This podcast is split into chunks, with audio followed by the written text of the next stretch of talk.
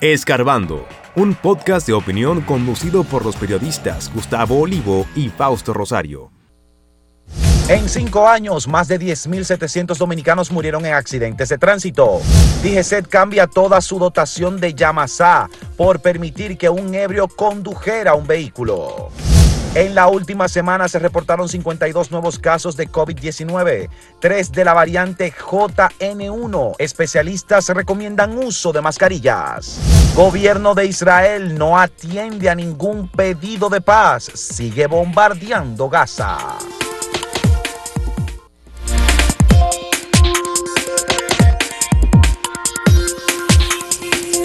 Hace muchos años que diversos especialistas han venido advirtiendo y demostrando con cifras y hechos que aquí el problema de los accidentes, que yo digo que más que accidentes son las imprudencias de quienes eh, manejan cualquier tipo de vehículo, desde motocicletas hasta vehículos pesados, porque esto realmente es una tragedia, que mueran miles, miles de personas eh, prácticamente toda la, en lo, cada año, ¿no? Pero toda la semana hay dos y tres y, y cuatro accidentes fatales.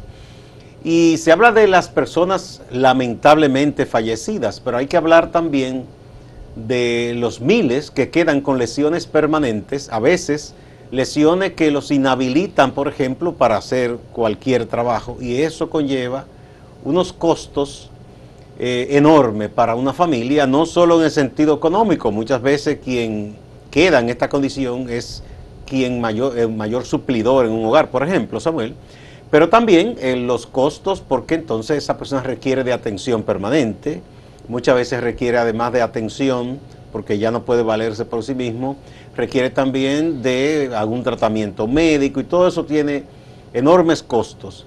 Costos que son para los hogares, para el bolsillo de la gente, pero también para todo el sistema de salud. De manera que yo no sé qué, por qué se ha esperado tanto, por qué no se han encaminado acciones, eh, un plan serio, políticas públicas, para primero orientar, educar, concienciar, y luego reforzar las medidas de seguridad en calles y carreteras. Sí, de hecho ha quedado en palabras nomás el poder incluir en el currículum de eh, los estudiantes eh, todo lo que tiene que ver con eh, el manejo, lo que tiene que ver con la educación vial, algo muy importante para República Dominicana. Son diez mil setecientas setenta y ocho personas, creo que dicen, que han fallecido en cinco años. Señores, eso es entre cinco y seis personas todos los días. Eso es casi una guerra civil. Es decir, estamos hablando de que son más de dos mil en un año. Es un número ter- tremendo que eh, debería movernos a la preocupación, aunque siempre se ha hablado de que República Dominicana es un país que tiene una tasa de muertes por accidentes de tránsito exagerada, que esto que se ha convertido incluso en, polit- en temas de salud, debido a la incidencia que tiene y que es una de las causas de muerte más altas en nuestro país. Nada se ha hecho, se hace muy poco, se habla de la conciencia vial, de lo que no se debe hacer, pero las imprudencias se ven en todo momento. Tomar carreteras, por ejemplo, es un, un, una forma de darse cuenta de la cantidad de gente, claro, una ruleta rusa de la cantidad de gente que comete imprudencias al volante, y es gente que seguramente piensa, bueno, yo conduzco así, yo soy muy prudente, yo soy muy consciente, pero mentira. Eh, primero que conducen en exceso de velocidad, estamos hablando de hasta ciento cincuenta kilómetros por hora, un exceso cuando la vía generalmente lo que permite de manera legal son cien. Entonces usted va por, por cincuenta kilómetros por encima de lo que es la parte legal. Pero no solo eso, estamos hablando de un, de un país en el que conducir a una velocidad de cien o menor a cien puede también producir un accidente, debido a que todo el mundo anda como si tuviera la leche puesta en la, en la estufa, y esto desde luego hace que sea más complicado, en caso de que haya una incidencia en la carretera, en las calles, poder tomar el control del vehículo y evitar una colisión o, eh, un, y con esto un desenlace fatal. Mira, hay otra noticia, Samuel, que está vinculada de alguna manera a este tema también. Eh, la dirección de la DIGESETT, que es la Dirección General de Tránsito Terrestre, dispuso eh, el cambio completo de la dotación de Yamasá en la provincia de Puerto Plata. Nada más y nada menos porque se denunció un caso y se confirmó de que un ciudadano ebrio, o sea, muy borracho, eh, se le permitió conducir una camioneta. Y eso no se, no se sabe por qué, si es que era amigo de unos de ellos o qué pasó, porque una persona, según la ley, cuando eh, está notablemente embriagada, se le debe quitar la llave del vehículo, incluso que se llame a un familiar, vengan, vengan, busquen a esta persona, ese vehículo se retiene, o que lo maneje otro, porque es un riesgo para esa persona y para todo aquel que pueda encontrárselo en el camino. Entonces, eso fue una gran irresponsabilidad de esos agentes de DIGESETT en Monte Plata y fueron cambiados. Pero yo me pregunto, simplemente la sanción es el cambio, porque si ellos hicieron eso en Monte Plata, bien podrían hacerlo en otro lugar a donde los envíen. Exacto. ¿Se resuelve el problema simplemente como ver la dotación? Obviamente no, no. Ha pasado con la policía. Hay que ver, hay que ver si hay otras sanciones de por medio para esos agentes, porque eso no, sí que no se puede permitir. Mira, y esa es una de las graves eh, fallas que tiene, digamos, toda esta política pública respecto al transporte, la permisividad. Se permite, dependiendo, hay quien saca una tarjeta, ah, el policía lo deja ir porque es un jefe o hijo de un político o quién sabe qué, o porque soborna, y le permiten hacer muchísimas barbaridades en calles y carreteras. Entonces está vinculado una cosa a la otra porque es uno de los factores a atender para, esta, claro. para este problema, que es que haya más rigor en el cumplimiento de la ley. De hecho, supongamos por un minuto que esta persona, al volante, en estado de embriaguez, atropella a, una, a, a alguien o esa misma persona se accidente y pierda la vida. Estaríamos hablando de un incremento de las cifras y lamentaciones por parte de la familia. Sin embargo, eso es una tragedia que pudo haberse evitado. Qué bueno que no pasó a mayores, que solamente fue la confirmación de que esta persona estaba conduciendo en estado de embriaguez y no hubo un accidente. Pero si lo hubiera, si hubiera ocurrido, la familia se estuviera lamentando, las autoridades estuvieran lamentando el hecho, pero se pudo evitar. Entonces, parte de lo que es la política pública es no ser eh, flexible respecto a las normas. Eh, por eso se llaman normas, hay que cumplirlas. Y eh, manejar en estado de embriaguez también es una violación. Hay que recordar que eh, también hay un consumo bastante alto en República Dominicana de alcohol y hay quien bromea diciendo que maneja mejor borracho. No, no, una eso, cosa, una cosa eso es una leyenda urbana peligrosa, diciendo que, que, que tienes más, más no, cierto cuando está embriagado, no. Lo mantienen, Gustavo, el día de hoy, de gente que dice que maneja mejor borracho y lo que hacen es accidentarse cada quince minutos. Bueno. Entonces no sé, no sé a qué se refiere con manejar mejor borracho. Bueno, ese es un serio, serio problema, además del entaponamiento y todas las cosas que... Eh, aquí debe hacerse, no sé, un gran plan, buscar especialistas, que los hay aquí, pero también si se quiere eh, contratar a alguna empresa o algunos consultores internacionales también, eh, para mejorar todo esto, porque cada día el parque vehicular crece más. Ahí vi un grupo de vendedores de vehículos usados que están protestando porque se puso límite a traer vehículos ya incluso de cierta cantidad de años que tienden a fallar más.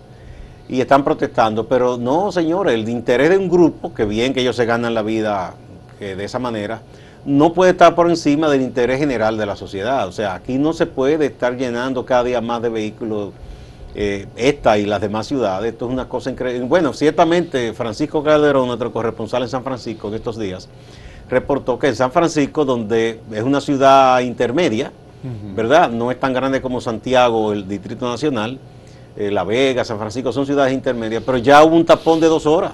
Sí, él duró en un trayecto de quince minutos, dos horas en el tránsito. O sea que ya el problema se está generalizando en todo el país. Y si no son los vehículos de cuatro ruedas, está las, el tema de las motos, que conducen con una imprudencia tremenda. Y en todas partes tú ves eso. De hecho, eh, lo vieron ahora con el reciente boletín del C O E, con la celebración de Navidad. La mayoría de los muertos que ocurrieron en esta celebración fueron precisamente personas que transitaban en motocicletas. Y es también el mayor número de personas que presentan lesiones o accidentes de tránsito en las vías. Algo que también tiene que llamar la atención, la forma en la que manejan, señores. Aquí uno ve que un, un, una persona que anda en una motocicleta se mete en vía contraria como si no hubiera un mañana, nadie le pone un pero, nadie le pone un, un alto. Y lo hacen a sabiendas de que precisamente no habrá ningún tipo de sanción. Y ese pensamiento que lamentablemente nosotros tenemos también del no va a pasar nada, es precisamente lo que termina provocando una colisión fatal o una persona que eh, sufra un accidente y continúa entonces con lesiones en permanentes, síntesis, que es falta grave. De conciencia, falta de educación y compromiso de la, del ser humano, de decir, yo vivo en, en este mundo, vivo en este planeta, vivo en esta ciudad, tengo que hacer algo para que sea mejor habitar aquí, no tratar de contaminar, de ensuciar, de hacer ruido y de hacer desorden, porque eso no le conviene a ninguna persona ni al colectivo. Vamos a la primera pausa y a mostrarles a ustedes el sondeíto de este día. El sondeíto tiene que ver con las elecciones municipales de febrero. ¿Quién ganará las elecciones municipales en el Distrito Nacional? ¿Será el P R M y aliado? ¿Será la alianza P L D, P R D, Fuerza del Pueblo u otra opción? Ustedes dirán.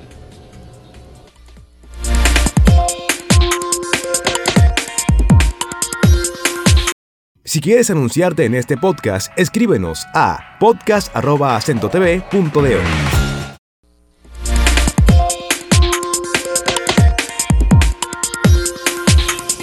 Es habitual que para estas fechas los casos de enfermedades respiratorias como la influenza, la gripe común y ahora el COVID eh, tengan un repunte, y es debido a esto que Salud Pública y las sociedades médicas en República Dominicana han empezado a dar una serie de advertencias a la población para que tome medidas y así evite eh, enfermarse, y peor aún, que este cuadro eh, de salud pueda empeorar y necesitar asistencia médica o incluso un internamiento. Eh, los casos de COVID han empezado a aumentar, se han detectado cincuenta y dos casos en una semana. Parece poco, pero en semanas anteriores el número era de treinta, eh, lo cual da una idea de que para las próximas fechas podría verse un incremento. Lo mismo la influenza. La influenza, señores, no hay uno en una casa que no conozca a alguien que esté enfermo y que haya tenido un cuadro importante de salud debido a esta enfermedad. Y por esto, una de las recomendaciones que se han hecho es volver al uso de mascarillas, especialmente en espacios cerrados, en lugares de transporte público, por ejemplo, en las OMSAs, en, en las llamadas voladoras, en los carros públicos, debido a que es un espacio muy reducido, donde la persona está prácticamente una eh, pegada a la otra, y esto aumenta el riesgo de contagio. No solamente el COVID, eh, para prevenirlo, es el uso de mascarillas, sino también la influenza, que es una enfermedad, de nuevo, respiratoria, que se transmite exactamente igual, y de hecho, en estos momentos es incluso más peligrosa. Salud Pública dijo que ha encontrado tres casos en República Dominicana de la nueva variante de COVID, que es una subvariante de Omicron, por lo cual no se espera que sea de una gran, eh, que no sea tan agresiva como otras cepas que, se, que existen, pero que sí sea de alto contagio. Esto también debe ser considerado. Y definitiva, definitivamente, eh, además del uso de las mascarillas, está también el llamado a las personas que no se han vacunado para que lo hagan en estas fechas. Bueno, pero por lo menos hay gente que todavía es renuente a las vacunas, el uso de la mascarilla, no solo por eh, cualquier variante de COVID, sino por lo que tú decías, esa influenza que son propias de la temporada, cuando bajan las temperaturas, viene el frío del norte. Eh, y sobre todo, recomiendan los neumólogos, cuando usted va a estar en, en alguna multitud, una plaza, una tienda, una cualquier tipo de cosa de esta, ¿no?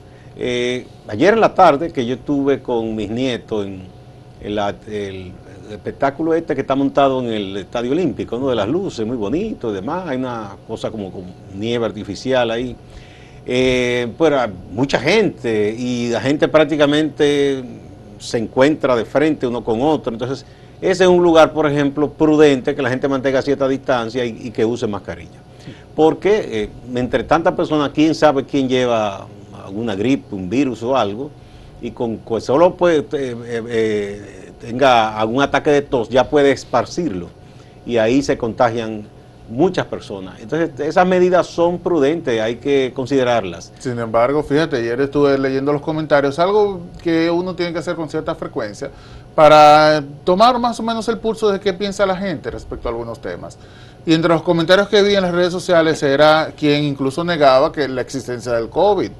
Y digo, bueno, pero es que a veces bueno, hay gente que tenemos, pero bueno, pero es que también tenemos la memoria muy corta, porque estamos en, a finales del dos mil veintitrés y el COVID apenas ha cumplido oficialmente cuatro años.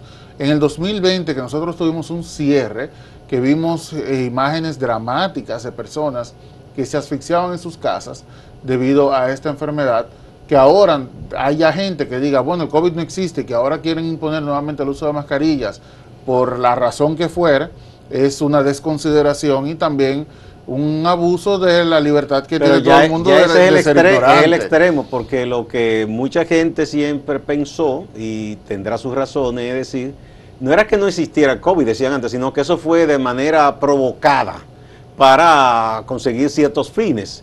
Hasta ahí tú dices, bueno, siempre queda la posibilidad. La teoría está conspirativa. O la posibilidad, o lo que fuere, o que fue un experimento que se salió de control. Todo eso es posible. Ahora, que decir que no existió, porque en Estados Unidos murió más de un millón de personas. No, es que a la gente, a la gente se le olvida. Ya tenemos eh, nuevamente la libertad de transportarnos y trasladarnos en el horario que nosotros querramos, hacer las actividades que queremos. Y ya con eso el COVID quedó atrás. Y la gente no piensa que es una enfermedad que se va a mantener a, a partir de ahora y que habrá rebrotes y que por ello hay que tomar las medidas necesarias. En estos tiempos de tanta intercomunicación en el transporte marítimo, aéreo, los intercambios comerciales entre países, es difícil cuando se desata algún virus, algo y está en un país, es difícil que no se expanda porque el mundo de hoy no es aislado. De hecho ocurrió cuando la gran peste de la Edad Media, que fue Europa prácticamente nada más, y de un país pasó al otro y eso fue tremendo. Más en estos tiempos, ¿no? Que hay todo tipo de intercambio comercial y viaje y de todo. Bueno, sí. eh, estamos terminando también este fin de año, Samuel, con una situación triste que debe llamar a reflexión. Lo que está ocurriendo en Gaza, a raíz de los ataques de noviembre del grupo Hamás contra Israel, que nadie puede justificar ni aplaudir porque eso no está bien, independientemente de que se invoquen razones de justicia, que históricamente las hay, es verdad, porque ese pueblo palestino en su propio territorio ha sido despojado de su territorio y ha sido prácticamente arrinconado en la famosa franja. O sea, eh, entonces, y decisiones impuestas por los imperios internacionales, porque no fue una cosa de esos dos pueblos que se pusieron de acuerdo. El Reino Unido de- decidió... Eh, y consultó con los demás, el Imperio francés también, y con Estados Unidos, y dijeron, bueno, vamos a buscar la solución, no queremos a esta persona, que entonces le decían judíos, ¿no?, en Europa, vamos a buscar un lugar donde enviarlos. Y ahí está, incluso en un momento se pensó en América, en algún territorio de América, pero se decidió que era ahí. Pero no se consultó, no se le pidió permiso a los palestinos, bueno, ahí se generó un conflicto que ya sabemos, bueno. Ahora, después de estos ataques de Hamás, entonces ha habido una respuesta que es lo que llaman desproporcionada, porque Israel es una potencia que cuenta además con el apoyo incondicional, o no, no incondicional, un apoyo muy interesado de Estados Unidos y de otras potencias occidentales, y están masacrando a ese pueblo, porque no es verdad que todos los palestinos son de Hamás, no es verdad que todo el que está en Cisjordania eh, eh, es miembro de un grupo de esos de guerrilleros, no. Entonces, eh, a, destruyendo hospitales, escuelas, casas, todo lo que aparezca. Ya de hecho han matado a algunos de los propios rehenes de Israel que se había llevado Hamás, porque es un ataque sin ninguna discriminación ni nada. Y por más llamado del Papa, de Naciones Unidas, de los propios israelitas que han dicho muchos, señores, no, eh, gente en Israel que cree en la paz y en la convivencia, no, paremos esto. No, no, no, Netanyahu no, no se frena. Es muy triste que sea así, eso debe llevar a reflexión. Todavía somos tan primitivos los seres humanos que hacemos cosas como esta. Y de hecho no estamos hablando tampoco de la necesidad que pueda tener Israel de defenderse, que sí, que la tiene y todo el derecho. No, y ya en el Estado de Israel es un hecho, no se va a echar hacia atrás. Claro, no se va a echar hacia atrás por más que eh, los palestinos estén luchando, o específicamente los que son miembros de Hamás, porque tampoco son los palestinos. Que no, no, se, no. se de, utiliza de, de, de esa hecho, manera. La autoridad palestina reconoce, reconoce el, Estado de el Estado de Israel, claro, pero se habla de esta manera, quizás incluso eh, una parte que trata de justificar que sea una agresión más amplia, o que se trate de, de o que se trate de algo de desconocimiento. El asunto es que con esto no se niega la necesidad que pueda tener este Estado de defenderse ante un ataque que fue brutal. Hay gente que dice, bueno, pero es que tú no viste las imágenes. Sí, todo el mundo las vio. Este, el Estado de Israel se encargó de que todo el mundo viera las imágenes. Es verdad que eh, cuando se hizo el ataque, fueron los mismos atacantes quienes grabaron, pero no había necesidad para justificar la defensa de distribuir imágenes tan violentas. no, con eso no se logra un apoyo real. Ni cuando esta se guerra habla de, de tierra arrasada. No, no, no, no, cuando se habla de masacre la gente no puede eh, justificarlo con, eh, por más brutal que haya sido el ataque, que se primero se desplace tanta gente, que ya desde hace años se estaba haciendo, y que se esté masacrando a todo el mundo a diestra y siniestra, que no es así. Para eso se supone que hay eh, organismos de inteligencia que pueden detectar dónde se encuentran las personas que son de interés para ese estado y desarticular esta, esta agrupación que ya ha sido calificada como terrorista. Es muy, debe uno reflexionar. A veces uno piensa que los seres humanos hemos avanzado muy poco a través de toda la historia, porque todavía seguimos cometiendo barbaries como esta. Sí, sí, terrible. Bueno, vamos a ver la pregunta que hace Acento el día de hoy. Es una pregunta política. ¿Quién ganará las elecciones municipales en el Distrito Nacional? Señores, estamos a la vuelta de la esquina de las elecciones de febrero. Si lo hará el P R M y aliados, la alianza del P L D, P R D y Fuerza del Pueblo, o si piensa que lo haría otra fuerza política. Volveremos en breve con sus comentarios. Recuerden votar a través de nuestras redes sociales y a través de acento punto com punto do.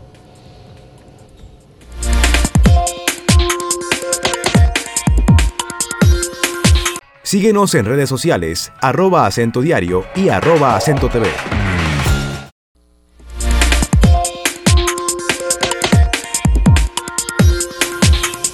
Vamos a ver los resultados del sondeíto de este día.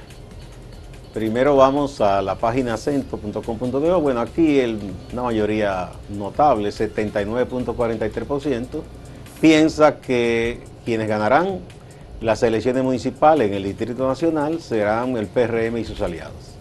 En segundo lugar, con dieciséis punto treinta y uno por ciento, están los que piensan que será la alianza opositora. Y en tercer lugar, con tres punto cincuenta y cinco por ciento, los que piensan que será otra opción. Bueno, ahí están los resultados. Vamos a ver ahora en X qué piensa la gente. Acá el sesenta y uno punto ocho por ciento dice que las elecciones municipales del Distrito Nacional la ganarán los aliados del P R M y, el, y este partido, desde luego. El treinta y seis punto ocho por ciento dice que lo haría la alianza P L D, P R D y Fuerza del Pueblo, mientras que el uno punto cuatro por ciento señala que lo haría otra opción. Qué raro, aquí los amigos del... Casi siempre aquí gana el P L D, mira sí, qué cosa, mira, pero están no, de vacaciones, no parece. En, esto es en Facebook. Aquí es más elevado todavía el porcentaje de los que piensan que el P R M y aliados ganarán, ochenta y ocho por ciento. Eh, once por ciento piensa que será la alianza opositora P L D, P R D, Fuerza del Pueblo. Y el uno por ciento piensa que será otra opción. ¿Será que aquí en Facebook los del P R M no están de vacaciones? Será eso. Vamos a ver el resultado ahora en YouTube. Acá el sesenta y cinco por ciento dice que las elecciones las ganará el P R M y sus aliados, seguidos del treinta y dos por ciento que dice que lo hará la Alianza de Rescate R D, que encabeza eh, la Fuerza del Pueblo, el P L D y el P R D, y otra opción un tres por ciento. Bien, muchísimas gracias por participar. Vamos ahora con el compañero Máximo Laureano de la ciudad de Santiago. Adelante, Máximo. Gracias. Hablábamos en la edición anterior de obras como el cuartel de bomberos en Santiago, que se ha quedado como materia pendiente de las autoridades y que estaría de nuevo en agenda para el año dos mil veinticuatro. Ahora hablaremos de la Policía Nacional, la Dirección Regional Cibao Central, que sigue sin casa. Ocurre que en el año dos mil catorce la policía fue sacada de su local en la reconocida base aérea en la avenida Bartolomé Colón, y se le hicieron estos barracones. Ahí empezó a operar la policía de manera provisional, porque se entendía que en los terrenos donde se levantó el edificio para el nueve uno uno, el sistema de emergencia, ahí también contiguo se iba a levantar un edificio para la Dirección Regional de la Policía Nacional, que tiene sede en Santiago. El gobierno priorizó el edificio del sistema de emergencia nueve uno uno y se olvidó de la policía, que ya lleva ocho años alojada en esos barracones que usted está viendo en pantalla. donde lo que se dice en una oficina se escucha en la otra. Es decir, que las investigaciones en la policía están en veremos por esa situación. Y hay informaciones de que hay un proyecto que está todo eh, preparado para el nuevo local de la policía. El problema es que no se sabe dónde, que no se sabe dónde se construiría una edificación para la Policía Nacional. Mientras tanto, se le pregunta a las autoridades y siempre dicen que eso está en la agenda, que el proyecto está hecho, que es cuestión de que se dé el pitazo para que se empiece. En Puerto Plata se habla de denuncias de deterioro en el sistema de emergencia nueve uno uno. Se ha hablado de que las ambulancias en las cuales se presta servicio están dañadas. Atención a las autoridades de Puerto Plata. La administración del Aeropuerto Internacional del Cibao, que opera desde el año dos mil dos, recibió este miércoles el pasajero dos millones del año dos mil veintitrés. Pero fue en el año dos mil doce cuando nosotros logramos llegar al primer millón de pasajeros transportados por esta terminal. Hoy, una década después, celebramos en los dos millones y el, la persona dos millones es el señor Tiburcio, que es de Jarabacoa. La Policía Nacional asegura que sigue el trabajo constante para garantizar la seguridad de los ciudadanos y ciudadanas en las calles, sobre todo en esta temporada de Navidad y fin de año. Se han apresado a varias personas por distintos hechos, además de la incautación de varias armas de fuego. De esto nos habla el vocero, el capitán Fernando Pérez Valerio. El patrullaje continúa en esta Navidad para proteger y servir dos mil veintitrés.